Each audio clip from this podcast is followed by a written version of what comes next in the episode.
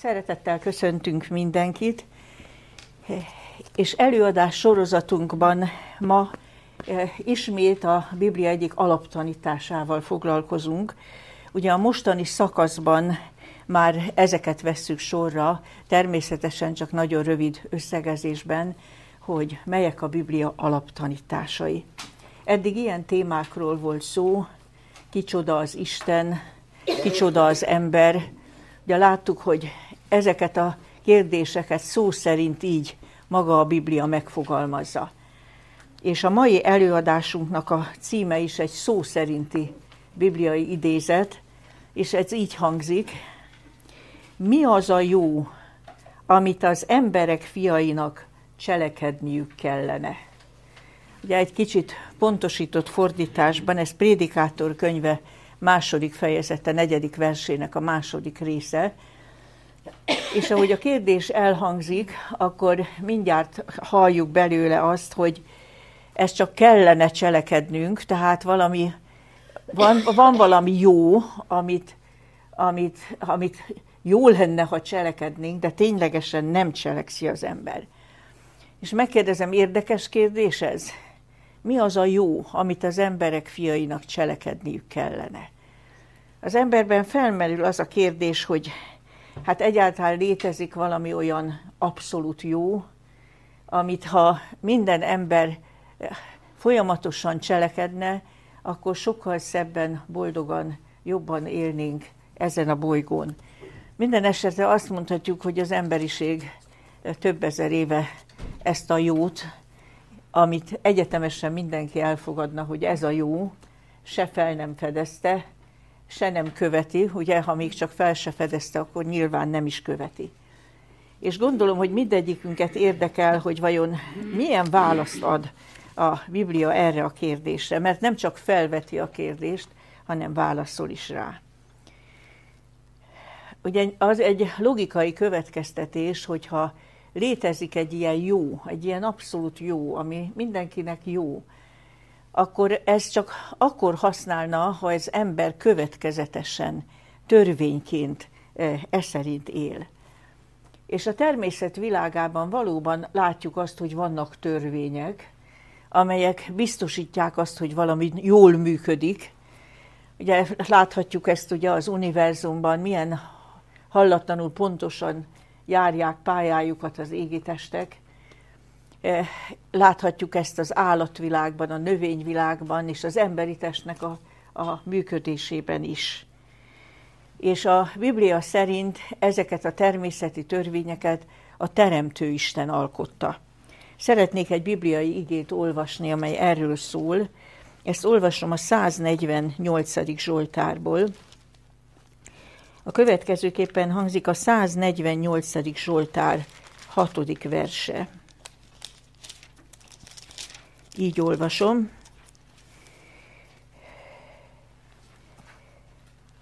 Örök időre állította fel őket, törvény szabott és nem tér el attól. Tehát úgy beszél Istenről, mint aki olyan törvényeket alkotott, amelyek örök időkre szólnak, és azt mondja, törvény szabott, és nem tér el attól. Nem kell őket változtatni, mert, mert tökéletes működést biztosítanak. És milyen logikus következtetés az, hogyha a természet világában látjuk ezeket a, az Isten által alkotott törvényeket, hogy akkor, ha Isten teremtett embert a maga képére és hasonlatosságára, akkor arra is volt elgondolása, hogy mi lenne az egyes embereknek és az emberi közösségeknek a jó, amit ha következetesen követnek, mi lenne az a törvény, ha ez szerint élnének, akkor, akkor tényleg boldogan élnének, és, és fejlődnének, és, és mindenkinek jó lenne. De valahogy mi emberek nagyon szkeptikusak vagyunk a törvényel szemben, és ez különösen jellemző a modern és még inkább az úgynevezett posztmodern korra, mostani kort már nem is tudom, minek kéne nevezni. Igaz, hogy most az emberekben már van egy, van egy nosztalgia, most már többet emlegetik a törvényt, meg a rendet, meg a vallást, de különösen az úgynevezett posztmodern korban ez rendkívül éles volt, hogy a törvény tulajdonképpen az ember szabadságának az ellensége, főleg az erkölcsi törvény, hogy ami az emberi együttélés szabályozná. Olvastam valahol, hogy egy ilyen fiatalok csoportja sátánista irányzathoz tartoztak, és az összejövetelükön egyhuzamban azt skandálták, hogy nincsen törvény, tégy, amit akarsz. Ezen persze ugye azt a társadalom nagyon megbotránkozik, de azt kell mondanom, hogy, hogy igazából csak azt mondták ki ők élesen, ami, ami benne volt, és még ma is benne van a levegőben, hogy nincsen törvény, tégy, amit akarsz. Meg lehet érteni ezt az ellenszembet, a törvény főként az erkölcsi törvény, az emberi együttélést szabályozó törvényekkel szemben, mert az emberek nagyon sok rossz tapasztalatot szereztek. Ugye az állami törvényekkel is, de sajnos a vallási törvényekkel is. És nem, nem az alakult ki az emberekben, hogy van abszolút jó és időtálló és örökre szóló erkölcsi törvény. A, ugye erkölcsi törvény, ami az egy, emberi együttélés szabályozná, és ami, ami az embernek adna ö, törvényt, és azt mondhatjuk, hogy, hogy ez, a, ez az allergia szinte általánossá vált, és ma az a köz, közmeggyőződés, hogy nincs is örök erkölcsi törvény. Ugye ezt hívják erkölcsi relativizmusnak, hogy minden kor, minden vallás kialakítja maga erkölcsi rendszerét, aztán ez a, ez a, ahogyan a kor változik, a korszellem változik, az emberek gondolkozása, ezek is változnak. De itt azt olvastuk az isteni törvényről, hogy ő örök időre állította fel az ő törvényét, és nem tér el attól. Létezik, hogy van Istennek nem csak a természet világában ilyen törvénye, hanem van olyan erkölcsi törvénye, emberi életet, emberi együttélés szabályozó törvénye, amely szintén örök időre való, nincs miért rajta változtatni, mert ez az a jó, amit az emberek fiainak cselekedniük kellene. És ez, ez az, amivel mi ma este szeretnénk foglalkozni, hogy létezik-e a jónak egy olyan törvénye, amelyre a törvényel kapcsolatos ellenérzések, negatívumok nem érvényesek, hanem ez a törvény tényleg a jónak a törvénye, Istennek az örök egyetemes erkölcsi törvénye. Minden esetre először is arra hívom fel a figyelmet, hogy milyen érdekes jelzőket kapcsol kapcsolnak egyes biblia igék az Isten örök és egyetemes erkölcsi törvényéhez, ami olyan szilárd és olyan biztosan jó, mint az eredeti természeti törvények. Például Jakab apostol levele második fejezetének a 12. versében azt olvassuk, hogy a szabadság tökéletes törvénye ugye, micsoda kifejezés, szabadság tökéletes törvénye. Ahogy mondtam, az ember leginkább azt gondolja, hogy a törvény az a szabadság gátja. De itt azt olvassuk, hogy az Isten egyetemes erkölcsi törvénye olyan, hogy a szabadságot biztosítja, éppen ellenkezőleg, nem gátja a szabadságnak, hanem biztosítja, és azt mondja még hozzá, hogy tökéletes. A szabadság tökéletes törvénye. Azután a római levél 9. fejezetének a 31. versében úgy nevezi ezt a törvényt, hogy az igazság törvénye. Ez is nagy szó. Valamire azt mondani, ugye, hogy ez, a, ez az igazságnak a törvénye. A római levél 7. fejezetének a 12. versében azt írja Pálapostól az Isten erkölcsi törvényéről, hogy ez a törvény szent, igaz és jó. Ugye micsoda súlyos jelzők, szent, igaz és jó. Jézus pedig egyszer ezt a kijelentést tette, ezt János Evangélium a 12. fejezetének az 50. versében találjuk, hogy maga az örök élet. Az Isten parancsolata, az Isten elkölcsi törvénye maga az örök élet. Szóval ennél, ennél nagyobb és súlyosabb méltatása nem is lehetne ennek az egyetemes Isten, isteni erkölcsi törvénynek, és most már kérdezzünk rá, hogy akkor miben is áll ez.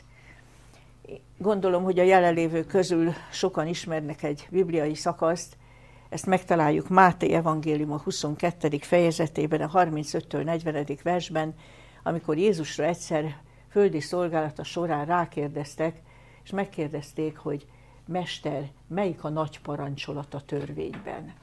Valami olyasmit akartok, hogy melyik a fő parancsolat.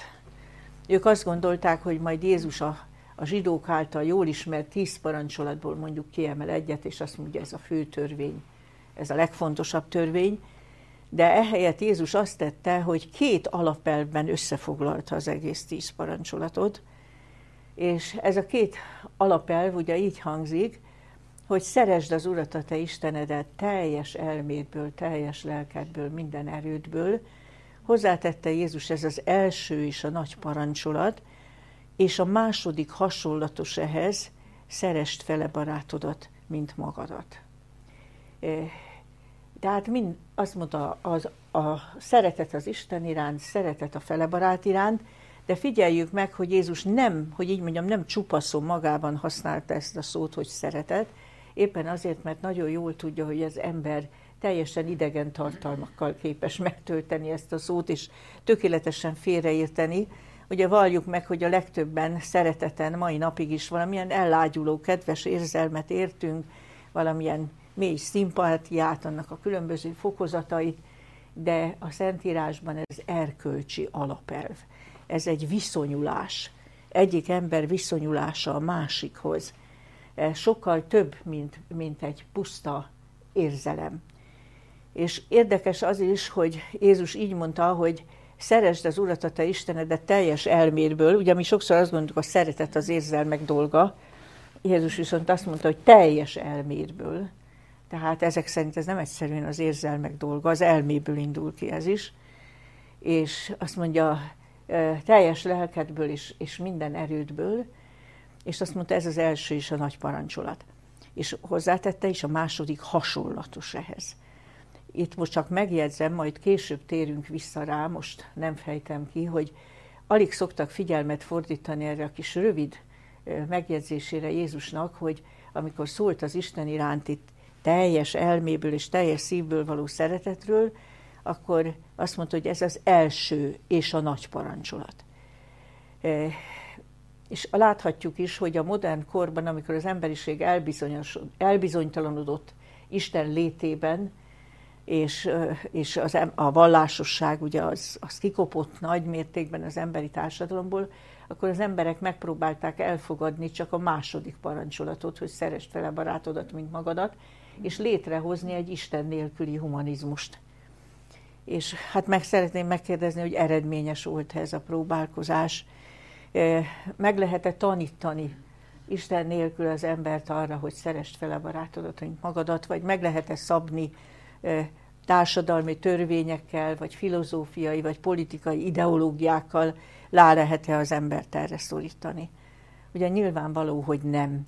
Majd a következő alkalommal még visszatérünk arra, hogy tulajdonképpen ha, ha az Isten nem tanulja meg az ember szeretni, nem tudja ezt teljes elméből, teljes lelkéből tenni, biztos, hogy nem lesz képes maradéktalan megvalósítani a második parancsolatot, hogy szerest fele barátodat, mint magadat.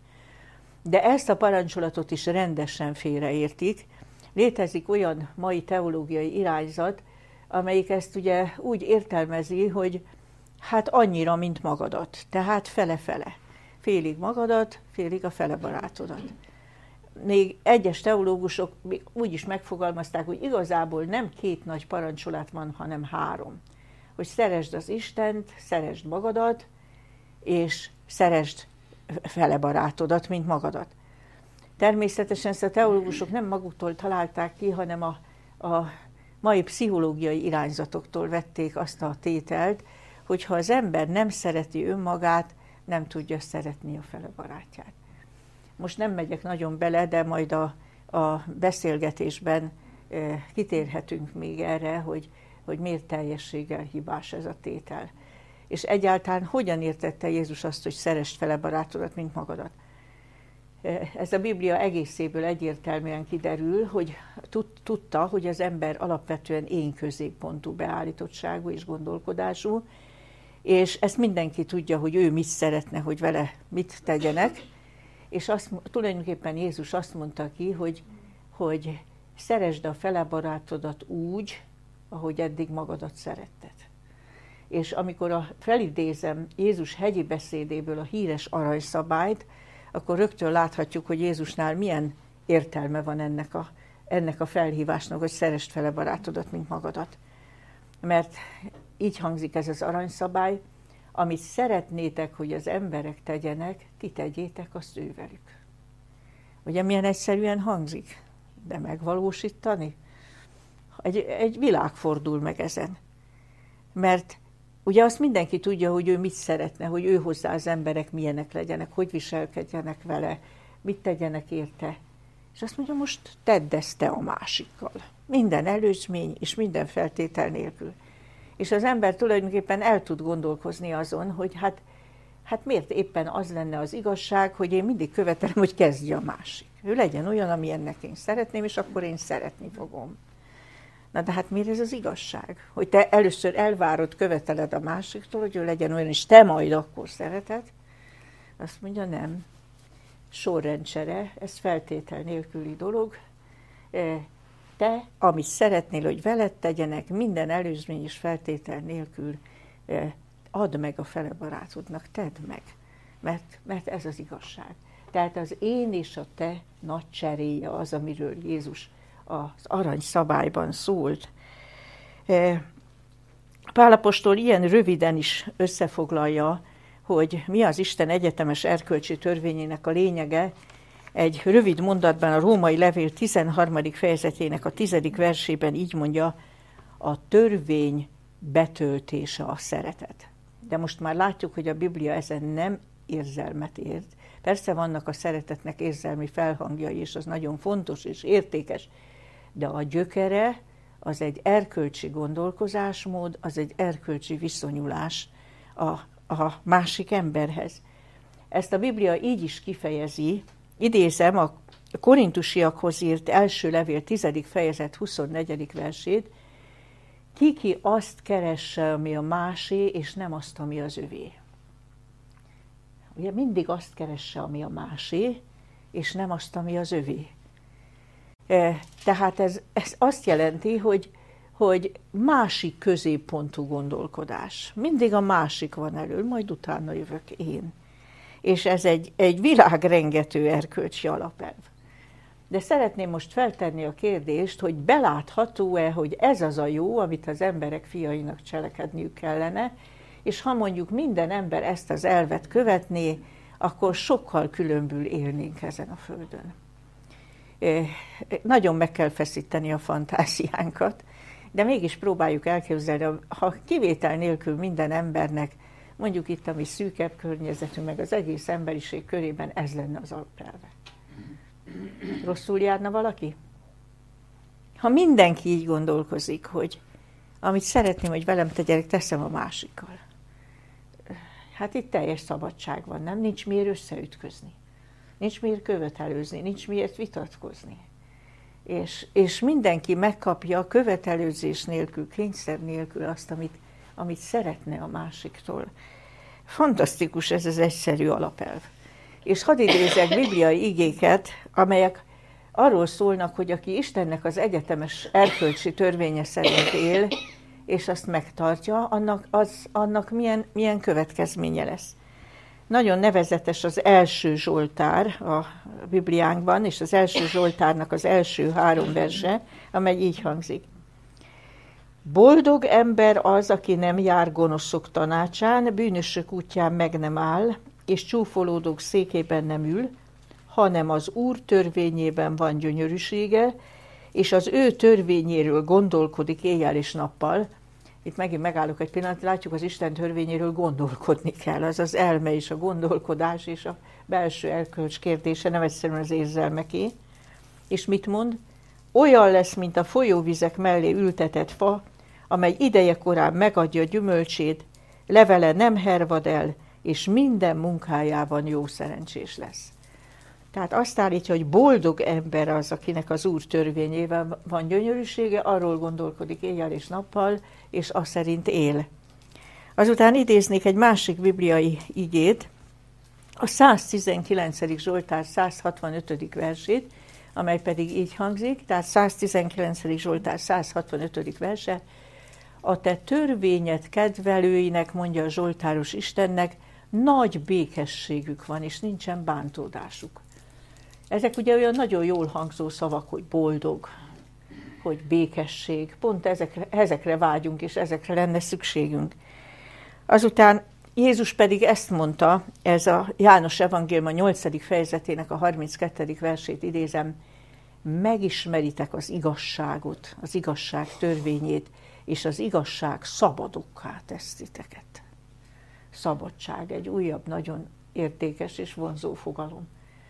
És végül példabeszédek könyve 6. fejezetének a 33. verse pedig úgy fogalmaz, hogy akik az Isten törvényét komolyan veszik és összhangba hozzák az életüket vele, illetve összhangra jutnak az életükben vele, azt mondta, életnek fája ez azoknak, akik megragadják. Hát akkor, ha összegyűjtjük ebből a néhány igéből, hogy mit ígér, akik az Isten erkölcsi törvényével összhangban élnek, boldogság, békesség, szabadság és élet. Nem ezek a legkívánatosabb dolgok a, az embernek? És akkor ott van az a kérdés, hogy az ember vajon miért nem érti meg, hogy ez az a jó, amit cselekedni kellene, és miért nem követi? Milyen magyarázatot erre ad erre a Biblia? Mert végül is ez borzasztóan egyszerű, és végső fokon vitathatatlan, hogy ez lenne az a jó, amit mindegyikünknek cselekedni kellene. És szeretnék itt a római levél hetedik fejezetéből idézni, már a, amikor arról a kérdésről beszéltünk, hogy kicsoda az ember, ott is idéztük, ez egy olyan fontos bibliai szakasz, és olyan tapasztalatról beszél, amit kivétel nélkül minden ember ismer. A római levél hetedik fejezetéből fogom olvasni. Így olvasom a 18. verstől. Mert tudom, hogy nem lakik én bennem, azaz a testemben jó, mert az akarás megvan bennem, de a jó véghez vitelét nem találom. Mert nem a jót cselekszem, amit akarok, hanem a gonosz cselekszem, amelyet nem akarok. És olvasom itt tovább a 21. verstől, megtalálom azért magamban, aki a jót akarom cselekedni, ezt a törvényt, hogy a bűn megvan bennem. Mert gyönyörködöm Isten törvényében a belső ember szerint, de látok egy másik törvényt az én tagjaimban, amely ellenkezik az elmém törvényével, és engem rabulad a bűntörvényének, amely van az én tagjaimban. Kétszer is azt mondja az apostol, hogy egy másik törvény van az emberben ehhez a törvényhez képest. Ezt nevezi a bűntörvényének, és azt mondja, hogy ez van az én tagjaimban. Hát e, jobb hiány ezt a kifejezést használja, de mindjárt érzékeljük, hogy azt akarja vele mondani, hogy valamiképpen fel van írva az ösztöneinkben. Valamiképpen benne van a, a, a természetünkben eleve. E, ez a mi alapvető egyetemes genetikai beállítottságunk. Egy másik törvény van a tagjainkban, és ez ellenkezik ezzel a törvényel, még ha el is jutunk odáig, hogy egyenesen gyönyörködünk benne, és már az elménk törvénye lenne, és az elménkkel ezt akarnánk cselekedni, nem találjuk a vég, véghez vitelét, hiába van meg bennünk az akarás, mert ez a másik törvény rabul ejt, és mégsem e szerint fogunk cselekedni. Akkor tegyük fel azt a kérdést, hogy hogy tényleg ilyen szigorú az embernek a fogsága ebben a másik, e, e másik törvényben? Hogy ez annyira fogva tartja az embert? Szeretnék még egy bibliai igét idézni, e, azt hiszem ezt is idéztük a bibliai antropológiánál is. Jeremiás könyve 13. fejezetéből idézem a 23. verset, ahol föltesz egy ilyen kérdést. Elváltoztathatja a szerecsen a bőre színét, vagy a párduca foltosságát? Ugye ez már költői kérdés. És így folytatja, úgy cselekedhettek jót ti is, akik megszoktátok a gonoszt. Tulajdonképpen mit mond ezzel, hogy a, a genetikai törvényhez hozzájön a szokás törvénye. És az, az, a magyar, jó magyar közmondás is azt mondja, szokás hatalom. És, és az ember ezt így annyira nem tudja a jót cselekedni, ilyen hasonló, mint amennyire nem tudná valaki a bőre színét megváltoztatni, vagy a, vagy a pártusza foltosságát.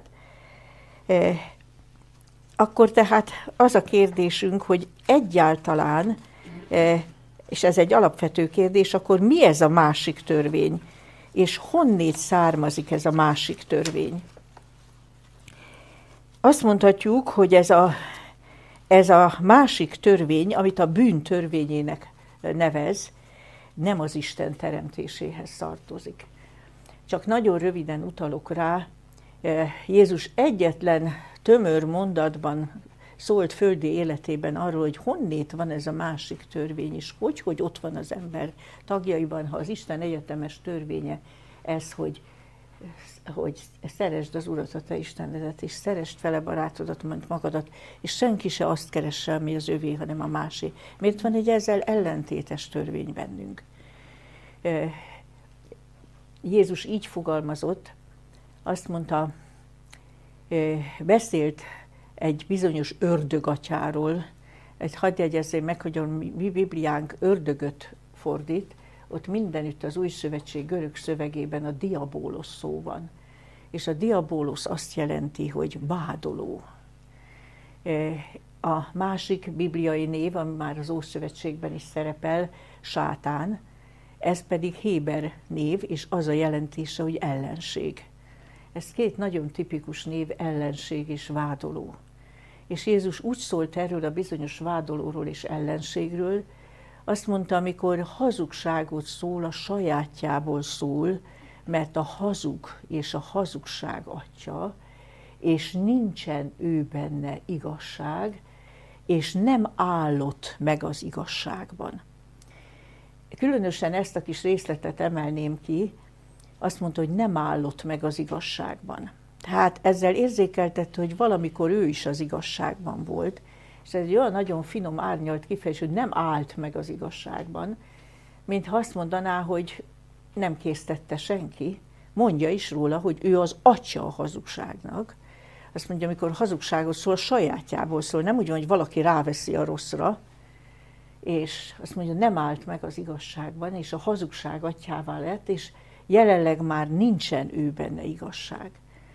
Tehát nagyon röviden a Biblia arról beszél, hogy nem itt a Földön keletkezett a bűn, hanem az Istennek a világ mindenségében az, a, az angyalok embernél magasabb rendű teremtményi rendjében ez a bizonyos angyal fejedelem, amit a Biblia vádolónak és ellenségnek mond, ő az, aki az Isten elkölcsi törvényével szemben feltalált, és egy másik törvényt, és elindította a lázadást ebbe az irányba, és beszél a Biblia arról, hogy az Isten angyalainak egyetlen helyen utal erre a Bibliában, mint egy a harmad részét magával rántotta ebbe a lázadásba.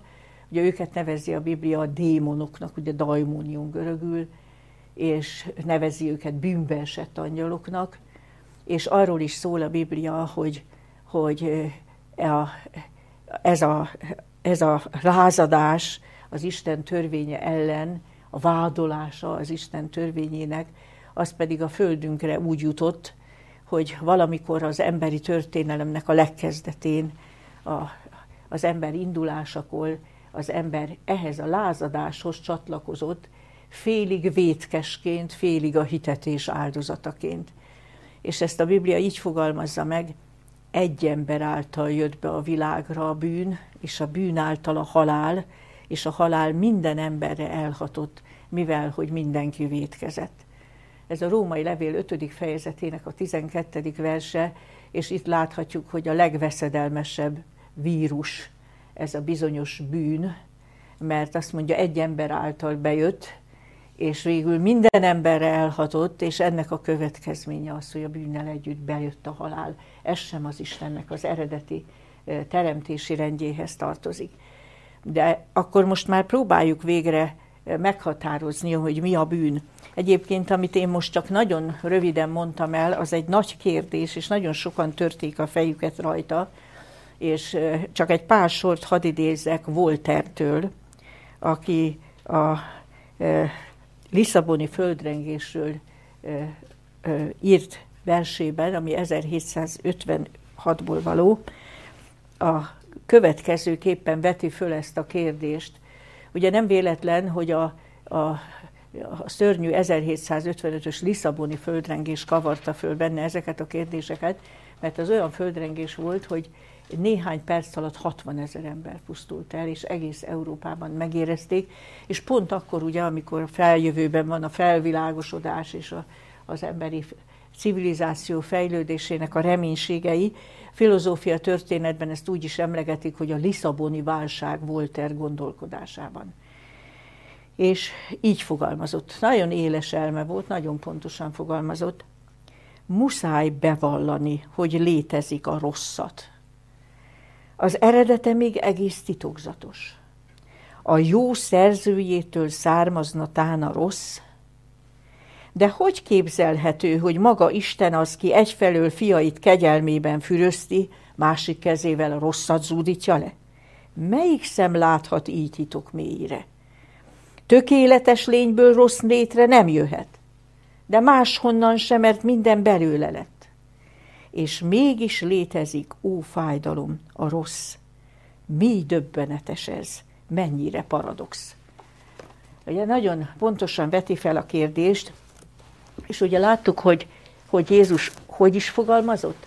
Azt mondta erről a bizonyos vádolóról és ellenségről, nem állt meg az igazságban. Hogy az előbb is hangsúlyoztam, hogy igazságban teremtetett ő is, nem a teremtőtől származik a rossz, és ez a nem állott meg annyira jól érzékelteti azt, hogy tökéletesen megmagyarázni nem, nem tudjuk nem volt benne semmi szükségszerűség, nem késztette rá senki, egyszerűen visszaélt a szabad választásával, azzal az előjoggal, amit Isten minden értelmes teremtményének eh, megadott. Egyszer valaki nagyon szellemesen mondta, azt mondta, hogy ha, ha meg tudnánk okolni, hogy a bűn lázadása miért indult el az Isten egyetemes erkölcsi törvénye ellenében, amikor az valóban jó, amikor az valóban boldogságot, békességet életet, szabadságot biztosít, azt mondja, akkor már mentséget is találnánk rá, ha tudnánk megmondani az okát. De a bűnnek természet, hogy abszurd, oka nincs, mentsége nincs. Ennyit, ez, itt van a korlátja annak, amennyit erre a kérdésre tudunk válaszolni. És azt a kérdést is tegyük fel, hogy de hát akkor miért beszél a Biblia bűntörvényéről?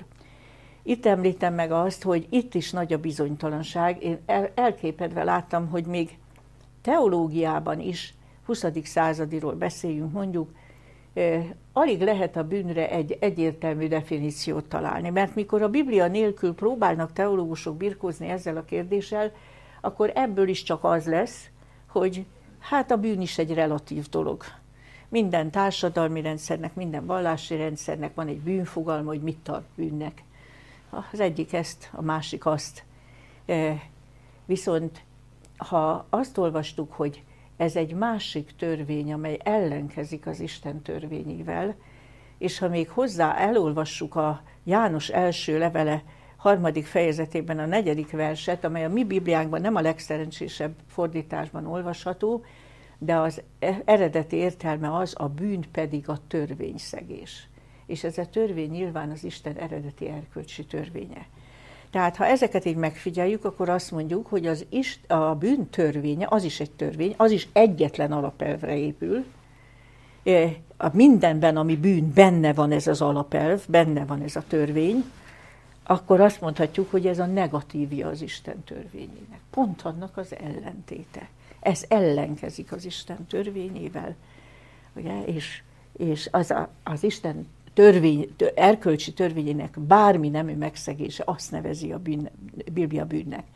Ha most az előbb azt mondtuk, hogy a szeretet az nem egyszerűen egy érzelem, hanem egy erkölcsi viszonyulás, és, és az az elméből indul ki, és a lelkismeretből, akkor viszont mit mondhatunk a bűntörvényére? Ha annak a lényege az én-te sorrendnek a megfordítása, a másik középpontuság, a másikra irányultság, akkor a bűntörvényének a lényege az én középpontuság, az egoizmus, az önzés.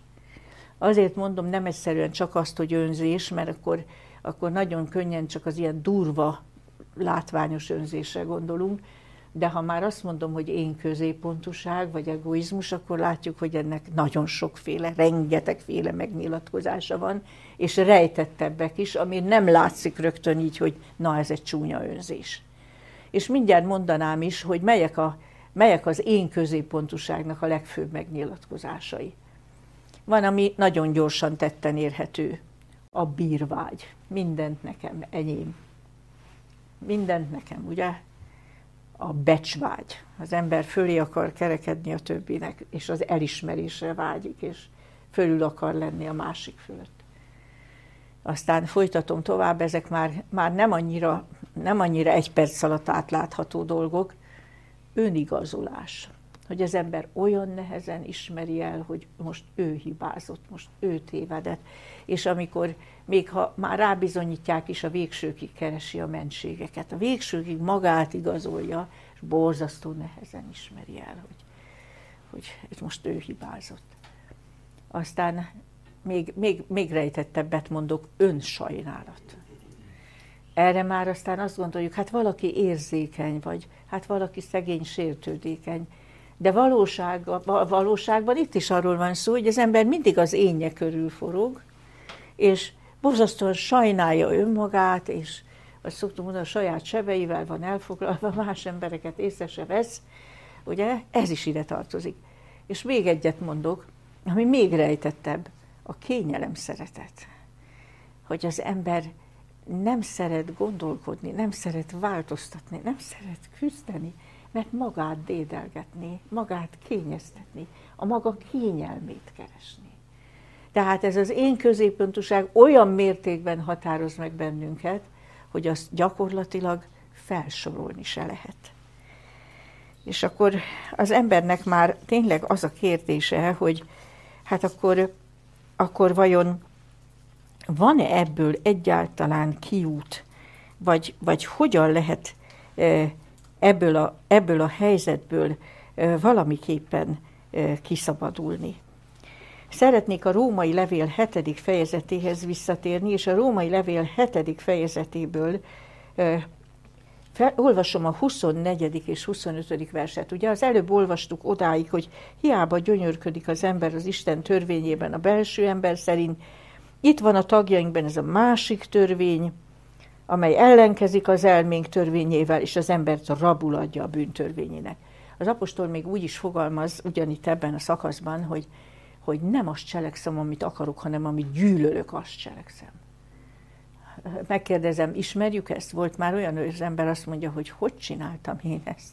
Tulajdonképpen én ezt gyűlölöm, én ezt megvetem, én ezt helytelenítem, és akkor hogy, hogy ott kötök ki, hogy nem amit igazán szívem szerint belső lényem szerint szeretnék, nem azt csinálom, hanem amit gyűlölök. Micsoda önellentmondás ez. És ennek a gondolatsornak a végén Pálapostól felkiált, ó, én nyomorult ember, kicsoda szabadít meg engem a halálnak testéből. Ugye azért mondja halálnak teste, mert ugye a, a, a, a bűn az maga után vonja a halált, ugye az én középpontuság az a halál törvénye, erről meg szintén a beszélgetésben szó esett, és és azt mondja, hogy ha, ha én ebben így meg vagyok kötözve, akkor a halálhoz is oda vagyok kötve, és azt mondja, kicsoda szabadít meg engem a halálnak testéből. És rögtön utána válaszol, és azt mondja, hálát adok Istennek, ami Urunk Jézus Krisztus által. És ez a, ez a felkiáltása az apostolnak, hogy, hogy a kétségbeesett kérdésre van válasz, és az embernek hálára van oka, mert mégis van szabadulás, ez már átvezet a következő témánkhoz, és csak egy néhány bibliai gondolatra hívom még föl a, té- a figyelmet. Például milyen érdekes az, hogy amikor Jézus megszületett, akkor ezt az utasítást hangzott el, hogy a gyermek nevét nevezzék Jézusnak, mert ő szabadítja meg az ő népét annak bűneiből.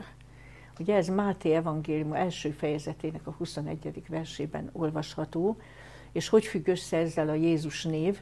Ugye ez eredetileg a Jehosua Héber név, a Bibliánkban sokszor ilyen Józsué néven is találkozunk vele, és ennek a görögös formája a Jézus, a Jehosuáé. Ugye ebből lesz Jézus, vagy ahogy mi magyarul mondjuk Jézus. És ez eredetileg a Héber, a Jehosua azt jelenti, hogy Isten megszabadít. Ugye ezt sok Héber gyerek kapta, sok zsidó gyermek kapta ezt a nevet, hogy Józsué, Jehosua, ami egy hitvallás volt, hogy Isten megszabadít. De amikor Jézus megszületett, hogy ő is ezt a nevet kapta, ennek más jelentése volt. És az indoklás így hangzott, mert ő szabadítja meg az ő népét annak bűneiből. Tehát ő maga az az isteni személy, aki megszabadít. Az ő, ő, ő esetében ez nem hitvallás, ez a név, hanem ő az az isteni személy, aki megszabadítja az ő népét annak bűneiből.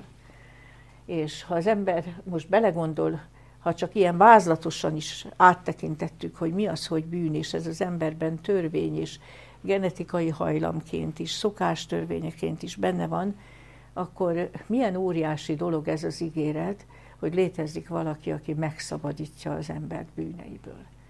Mert sok világ megváltó eszme volt, és sok jól tevője az emberiségnek, de ilyet ígérni senki nem mert, megvalósítani még kevésbé tudott, hogy az embert ki tudja gyógyítani, meg tudja szabadítani ebből az én középpontuságából, ebből a megkötözöttségéből, ami valójában minden emberi nyomorúságnak az oka. És a következő témánk majd pont erről fog szólni, hogy vajon mi ez az egyetlen út, ahogyan az ember megszabadulhat, és mi az az isteni elgondolás, és ki az az isteni megváltó, aki ezt ígéri, hogy meg tudja szabadítani az embert a, a, az én középpontuságnak ebből a fogságából. Szeretnék még idézni az Ószövetségből is egy bibliai szakasz, de ezt csak úgy előleként, majd részletesebben a következő alkalommal kifejtjük, de nézzük meg, milyen radikális ez a gyógyítás, amit Isten ígér. Ezékiel könyve a 36. fejezetéből olvasom. Ezékiel könyve 36. fejezetében így hangzik a 26. 27. vers. Ezt ígéri Isten, és adok néktek új szívet, és új lelket adok belétek, és elveszem a kőszívet testetekből, és adok néktek hús szívet, és az én lelkemet adom belétek, és azt cselekszem, hogy az én törvényeimet megőrizzétek és betöltsétek. Tehát azt mondja majd, akkor én cselekszem bennetek azt, hogy az én törvényemet, ezt a bizonyos örök egyet, elkö, egyetemes elkölcsi törvényt megőrizzétek és betöltsétek. És lezárásképpen még eh, Jézus kijelentését idézem Máté evangéliuma 19. fejezetéből. Látták a tanítványok, hogy milyen nehéz dolog ez az én középpontuságból való szabadulás, és pont egy olyan eset után, amikor egy nagyon szimpatikus fiatalember nagyon megindult Jézusnak a tanításán, magatartásán, és feltette a nagy kérdést, hogy jó mester, mit cselekedjem, hogy az örök életet elnyerjem. És Jézus megmondta neki, és azt olvassuk az írásban, hogy gondolkodott, töprengett, és megszomorodva ment el, és nem élt a lehetőséggel, hogy Jézus hívta, hogy ő is kövesse engem, mert sok jószága volt és magas rangja. És kiderült, hogy ennek az én középpontoságnak a fogságában van. És azt olvassuk, hogy pedig Jézus is megkedvelte ezt a fiatalembert, és adta neki a megtisztelő hívást, jöjj és kövess engem. És nem tudott ezekről a dolgokról lemondani, és úgy olvassuk a Biblián, megszomorodva ment el, mint aki tudja, hogy nagyot veszített, de mégse volt képes ezt, ezt, ezt, ezt a kötelet elvágni, amit az, az én érdekeihez, az énhez, ényéhez és az érdekeihez kötötte. És akkor a tanítványok olyan ilyetten megkérdezték Jézustól, hát Uram, hát kicsoda üdvözülhet. Ha még ez a szimpatikus fiatalember is, aki azt mondta, hogy hát ő igyekezett Isten minden parancsolatát ifjúságától megtart, fogva megtartani, hát még ez is megszomorodva elmegy, és nem, hát akkor ki üdvözülhet. És Jézus válasza így hangzott, ez Máté Evangélium a 19. fejezetében található, a 26. vers, nagyon fontos kijelentés, és nagyon kategórikus. Azt mondta Jézus, embereknél ez lehetetlen. Elég erős szó? Lehetetlen. Én középpontúságából az magát se tudja az ember kihúzni, a másikon se tud segíteni. De így folytatta, és itt van a reménység, de Istennél, és még jobb lenne így fordítani, Istennel együtt minden lehetséges. Még ez a lehetetlennek látszó is. És ez lesz a következő heti témánk, mert tulajdonképpen kimondhatjuk, ez az evangélium. Ugye azt hiszem tudjuk, hogy mit jelent ez a szó, hogy evangélium. Azt jelenti szó szerint, hogy jó hír. Ez a nagy jó hír, hogy ebből a fogságból, amiből maga Jézus kimondta, hogy emberileg lehetetlen szabadulni, E, mégiscsak van szabadító, és mégiscsak van szabadulás, és ezzel megnyílik az ember számára az igazi élet, az igazi szabadság, az igazi boldogság, sőt, az örök életnek a lehetősége és a reménysége és mindjárt fel is olvasom akkor a következő témánknak a címét.